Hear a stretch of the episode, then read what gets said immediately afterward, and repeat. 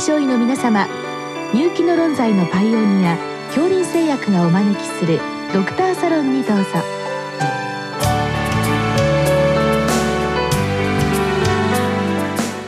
今日はお客様に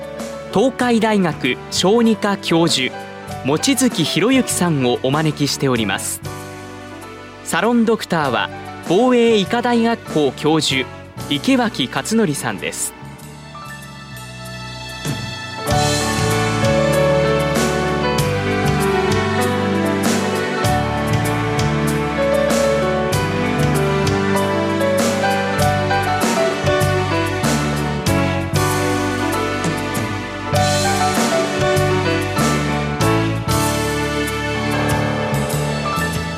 は。こんばんは。今日はあの乳幼児に対する鎮外巨炭剤の使い方を教えてくださいと。い。うことで、はい、具体的に3つの状況をあの示されておりまして、はい、最初がまあ急性上気道炎あるいは気管支炎でのまあ、はい、そういった状況。次にややまあ遷延する慢性の咳、で3つ目がまあ気管支喘息のまああの小発作を勝る場合というこの3つを挙げられていますけれども大体そのこれは賃外巨炭ですからいわゆる失勢の外装が問題になるような状況っていうのはこの3つが多いと考えてよろしいんですか？はい、まあ、おっしゃる通りでございまして、おおよそあの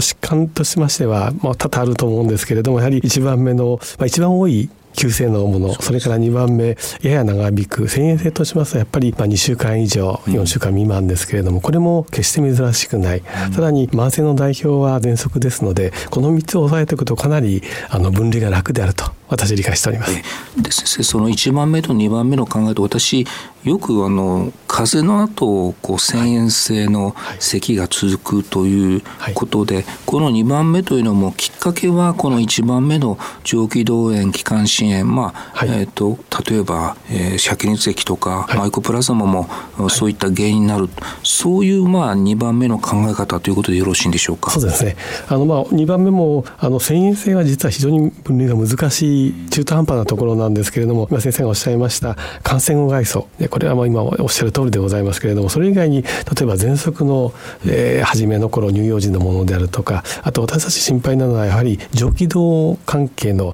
鼻咽頭炎であるとか、まあ、いわゆる副鼻腔炎だとか、はいはい、それからアレルギー性鼻炎も実は1歳前後からも出てきておりますのでいわゆる高鼻漏症候群ポストネーザルディスチャージですかね。これも一つ実はやや長引く方に入るかもしれませんのでそのあたりも含めて考えていただくとよろしいかと思います。確かに美獣と痰というのはなかなか分かりにくいです、ね、難しいです。あの小さい子供さんほど難しいです。で、ね、大きい子供さんですと聴診すればブツブツ入っていればあこれは下気道にもあるなと、うん、で鼻かめば取れるなとあるんですけれども小さい子供さんはなかなかそこがはっきりしませんので我々難重します？そうですね。で具体的にそれぞれの鎮外巨炭剤の使い方を先生に解説をしていただく前に、はい、先生私基本的な考え方としてその咳というのは、はい、まあ、詰まった痰を出すという、はい、まあ、ある意味生体防御反応でもあって、その咳を抑えるという治療はどうなんでしょうか、はい、いいのか悪いのか、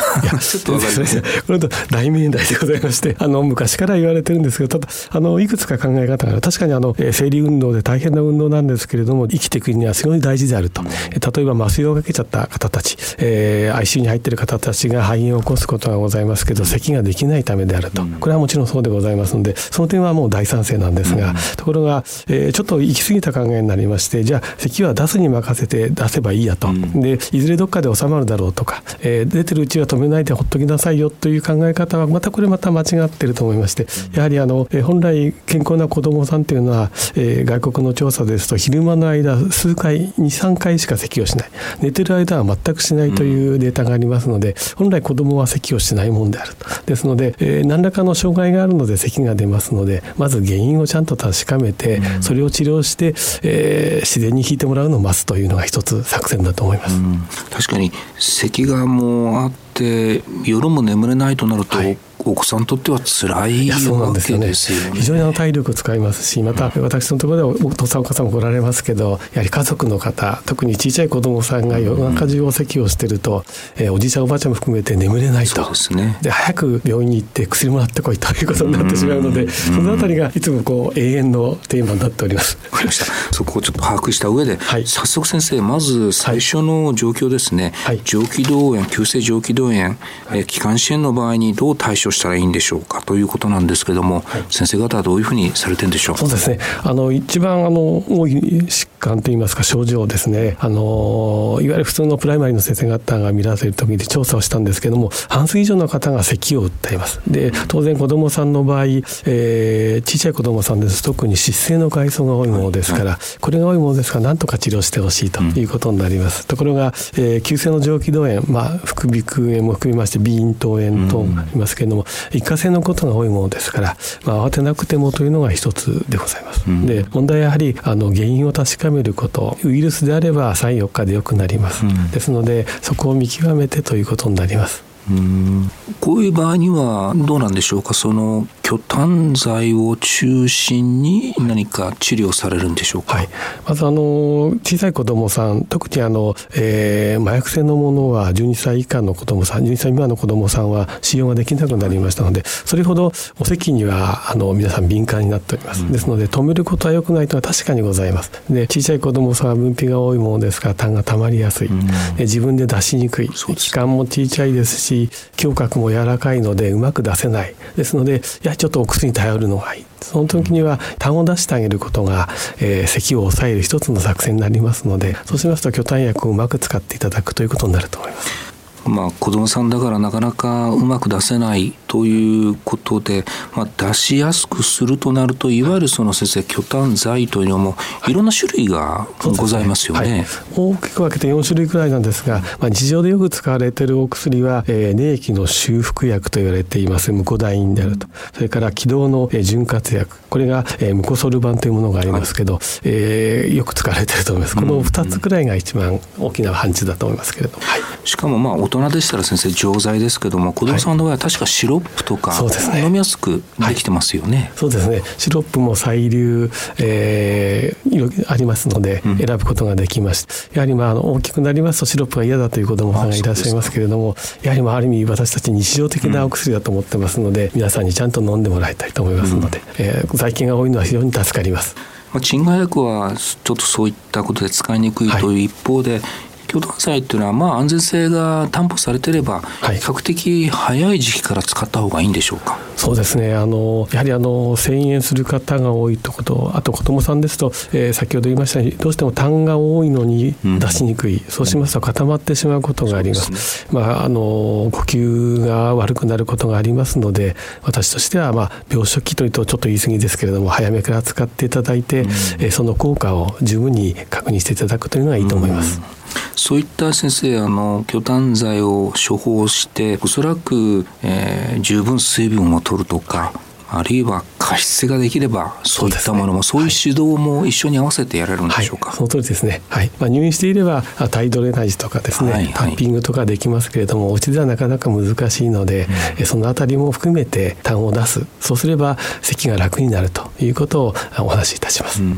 あとはまあ最初からそれを加えることはないかもしれませんけれども最近先生、まあ、成人でも、その気管支拡張剤で、まあ、痰の排出をより効率よくということで、こういう乳幼児の場合にもそういう使われ方はされるんでしょうか、はい、そうですね。あの喘息の場合急性の発作の時特に小さい子どもさんは痰が詰まりやすいことがありますので、うん、ガイドラインでも、えー、両方使うことも一つございます。で私的にはあの痰の中には当然出さなければいけないものがいっぱいありまして、うん、えー、ウイルスとか細菌以外にも、えー、化学物質気道収縮物質もありますので、これも含めて出してもらいたい、うん、そうしますと少しベータ2と相乗効果を狙うのが一つ作戦だと思います。そういうことで単を、まあ、あの効率よく出せれば、はい、結果的にまあ咳も収まってくるというふうに考えてよろしいんでしょうか？その通りだと思います。まあ、一つあの症状として大きな症状ですので、良、うん、くなったかどうかお母さん方分かります。よく議論があるのは、えー、喘息診断されてないのにベータ2刺激薬を使っていいのかということがございますけれども、やはりあの、えー、診断自体が乳幼児は難しいんですけれども、もし例えば3日4日お出ししてそれでベータ2が効果があればこれは締めたものだということになりますのでそれからベータ2と巨炭薬とか、うん、そういう配合になりますので確認していただくのが非常に大事だと思ってます。そういった治療によってほとんどのお子さんはまあそれでもう収まることが多いと思うんですけれども、はい、まあこの2番目、はい、それでもこうちょっとこう続くような場合、はい、こういう時は治療戦略はちょっと先生変えられるんでしょうか？そうですね。あのおっしゃる通りで、えー、おおよそ大体のものはよくなります。ただあの一つ困るのは、えー、高微老症候群のようなものですと、なかなかその、えー、巨炭薬そのものでも難しいところがございましてやはりこれは、えー、どっかのところで、えー、副鼻腔炎なりあとアレルギー性鼻炎なりを確認していただくことになります。長く続くのが他の原因がないかどうかそこで確認をしておくということですね。そ の通りです。それがまああの我々に、ね、立ち止まって、はいはい、最初の診断と確かに違うことがございます。あのよくあるのは最初は気管支炎がありましたんですけど途中から副鼻腔炎だけになってしまって、はい、同じ子どもさんの時系列を見ていくと最初はベータ2効いてたんですけど、うん、だんだん効かなくなって最終的には抗ヒスタミン薬が良かったとかそのようなことがございますので途中で立ち止まるのもかなり必要なことだと、ね、同じお子さんを見ていても病態が変わることもありますね。はい。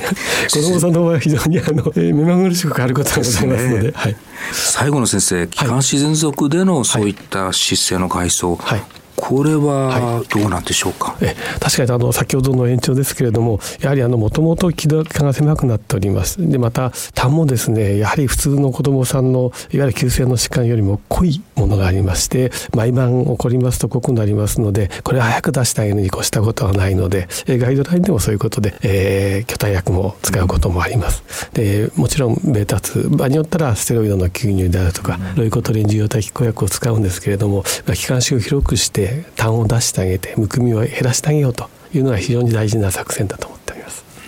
今日はもういろいろな状況での乳幼児に対する鎮害巨体薬主に巨体薬の使い方を、えー、教えていただきました。先生どうもありがとうございました。ありがとうございました。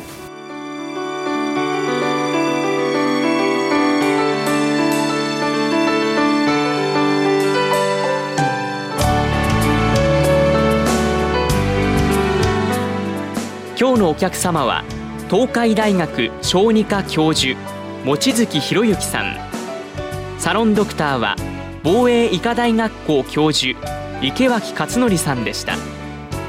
それではこれで恐林製薬がお招きしましたドクターサロンを終わります。